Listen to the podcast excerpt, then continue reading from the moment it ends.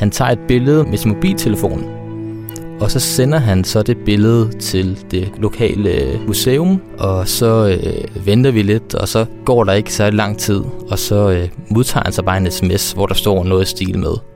Bliv hvor vi er, vi kommer med det samme. Velkommen til endnu en podcast fra Dansk Dokumentarisme. Hvis du har hørt nogle af de tidligere episoder, ja, så kender du nok allerede rutinen. Det du skal høre nu tager udgangspunkt i et helt konkret billede, og så kan du enten læne dig tilbage, lukke øjnene, og så kan du lade en af de i det her tilfælde to fotografer beskrive billedet for dig. Du kan også godt vælge den knap så romantiske, men lidt mere lavpraktiske rute, så kan du besøge danskdokumentarisme.net-podcast og se billedet der. Jeg hedder Ulrik Hasemann. Jeg hedder Mathias Svold. Vi er dokumentariske fotografer, og sammen har vi lavet projektet Kystland. På det her billede er vi ude på en skrant. Man ser øh, ud over Vesterhavet. Der er dramatiske skyer, og solen den er ved at gå ned. Op på skranten, som er ret højt op over vandet, der sidder en mand på knæ. Altså, han er sådan lidt foroverbøjet og meget optaget af sandet foran ham. Øh, det har en anden farve end, end det omkringliggende sand. Det er mere mørkt, noget muld eller lerjord sikkert. Og han ved ikke rigtig helt, hvad det er, han har, han har foran sig. Øh, han er amatørarkeolog, og, øh, og det fund, han lige har gjort, det skal vise sig at være ret utroligt.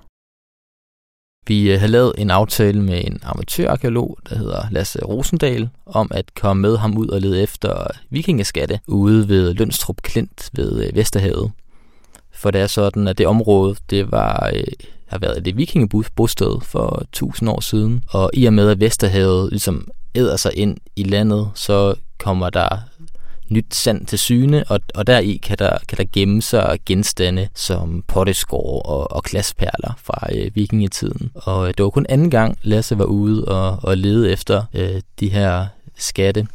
Og han, han fortalte, at han var så meget heldig, at han, han havde fundet et, et, et, et søm sidste gang, han var ude, og det var en sådan meget op at køre over, og, og det var kun sådan hvis vi var meget heldige, vil vi finde et søm igen, men det er ikke, ikke hver gang, man kan regne med, der, der, der, der sker noget. Og så tager vi ud og øh, går ved den her klint, og så øh, får vi lige pludselig øje på en øh, lårbensklogle, som der ligger på et, et plateau, øh, lige ud til en, en, en kant med, øh, ved havet. Og der har der så lige for nylig været et, et, et skred åbenbart, hvor der så var kommet nye ting til, til syne, og vi går der ned og så får Lasse så øje på, at der er den her rektangel, der ikke er sand, og sådan tænker, og hvad er det? Så går han så hen og lægger sig på knæ, og så finder sig ud af, at der er nogle rester af rustne søm hele vejen ude i kanten af, af den her rektangel, der så er kisteformet.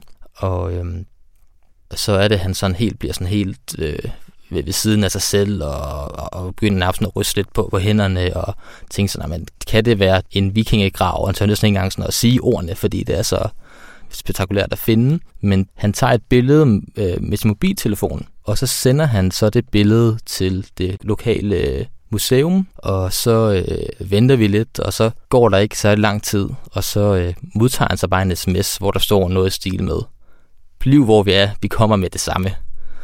Og så sker der så det, at det her museum, det, det rykker ud med det helt store udstyr, og der kommer en mand med metaldetektor og GPS-sender, og øh, så øh, med, med første blik, så kigger ham her museumsmanden bare på graven og siger, jamen det, det er helt sikkert en, en, en vikinggrav. Og øh, de tager metaltekster frem og, og siger, at de kan, de kan høre, at der både er forskellige sådan, øh, metaldele, og, øh, og noget af det er ikke jern, så der er sådan helt sikkert gravet nogle sådan værdigenstande dernede, og, og så har Lasse simpelthen fundet en helt øh, perfekt vikingegrav. Det tog Jørgen flere måneder at få undersøgt graven. Øh, den ligger helt ude på det yderste af skrænten, så øh, dels er der risiko for, at graven kunne falde i vandet, og også øh, arkeologerne, som går rundt der, hvis man ikke passer på, så vil man falde 40 meter ned i vandet. Øh, men da det endelig fik, øh, fik udgravet den, der øh, viste det sig at være en kvinde, som var begravet. Hun havde en dolk og øh, forskellige smykker med sig, og hun var sådan en finere rang, kunne man se, øh, og måske med en forbindelse til Sverige. Og det er virkelig sjældent, at man finder sådan en helt intakt vikinggrav, så... Øh, Slot til Kulturstyrelsen laver hver år en liste over de største arkeologiske fund i Danmark, og, og den kommer også med på, øh, med på toppen i det år. Kystland er et øh, projekt om de danske kyster, som er ret øh, særlige. Det er sådan, vi har en utrolig lang kystlinje øh, i forhold til landets størrelse, og, og faktisk er man aldrig mere end 50 km fra kysten lige meget, hvor man er i landet. Så vi har den her idé om, at, at kysten også har en særlig betydning for, for os som danskere og den danske identitet. Og øh, så har de, de de seneste år har der været en, en debat, der er kommet og gået lidt omkring, hvordan man skal bruge kysterne. Er det nogen, vi skal beskytte og være helt frie og uberørte, eller skal vi begynde at bygge ved kysterne for at tjene penge på turisme? Altså, hvad, hvad er det egentlig, vi, vi, vi skal med, med kysten? Hvad er forholdet mellem det her beskyttelse og benyttelse? Og øh, man i stedet for at lave sådan en meget specifik politisk historie, vil vi gerne tage historien op i et helikopterperspektiv, hvor vi så rejser rundt i hele landet og fortæller en masse små selvstændige historier om, hvad kysten er og hvad den betyder for danskerne. Både øh, de sådan helt almindelige hverdagsting, som når man bader og, og hygger sig ved vandet, men også sådan de større historiske ting, kulturelle ting, de naturmæssige ting, så man til sammen, når man forbinder alle de her små historier, har et portræt af kysten, men også et portræt af Danmark.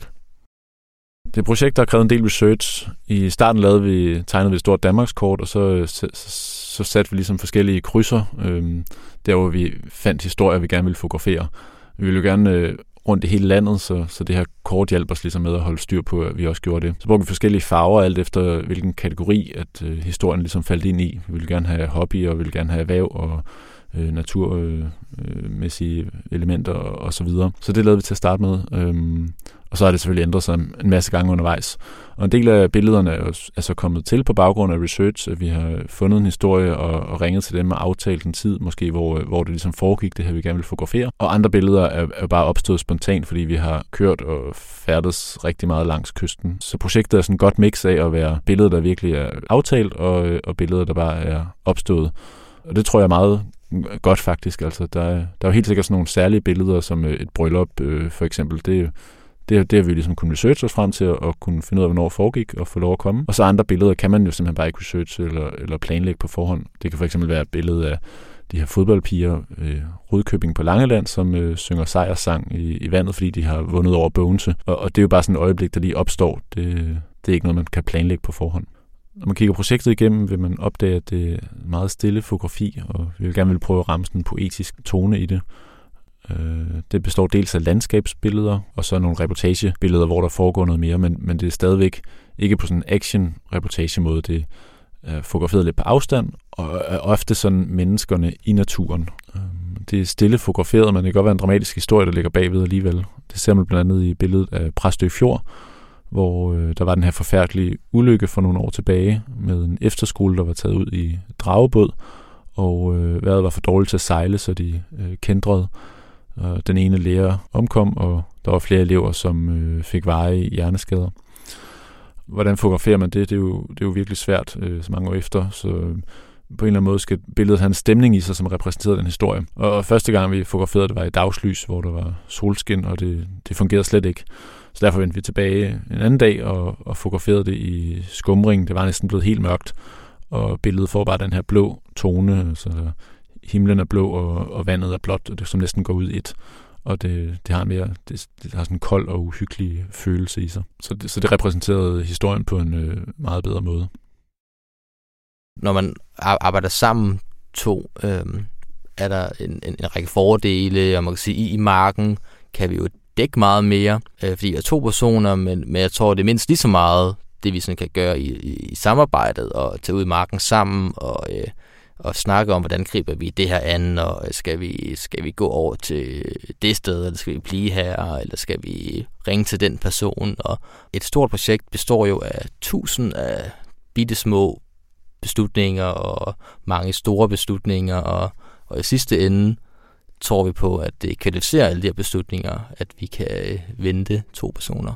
Det at være fotograf kan også være et, et ensomt job, og især hvis man arbejder på, på lange projekter over, over lang tid. Og jeg tror også bare, det er være to, øh, det hjælper til at holde gejsten oppe. Sådan at hvis der er noget, der går dårligt, så kan man ligesom sige, ja okay, ja, jo jo, og det, nu kommer vi videre fra det. Og hvis noget går godt, så har man også noget, man sådan kan, kan dele med den anden og dele oplevelser. Og det er sådan helt klart noget, som, som jeg tror på er med til at motivere og blive ved og bruge rigtig meget tid og energi på at lave vores arbejde. Som sagt i starten, så kan du se billeder og læse mere om projektet på danskdokumentarisme.net-podcast. De to her, Ulla og Mathias, er også ved at lave en bog. Hvis du lytter til den her podcast helt dugfrisk, ligesom vi sender den ud, så kan du faktisk nå med til lanceringen. Det foregår den 2. maj på Fotografisk Center i København. Hvis du har fundet frem til podcasten her direkte, jamen så vil vi gerne fortælle dig, at dansk dokumentarisme egentlig startede som et nyhedsbrev. Fire gange om året sender vi en mail, hvor vi samler op på alt det bedste, der er sket inden for dokumentarisk fotografi i Danmark.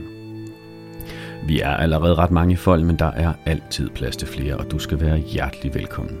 Episoden her var optaget og produceret af Anders Ryge Skjold Jensen med beskeden hjælp fra mig. Jeg hedder Emil Ryge. Musikken var af Blue Dot Sessions. Tak fordi du lyttede med.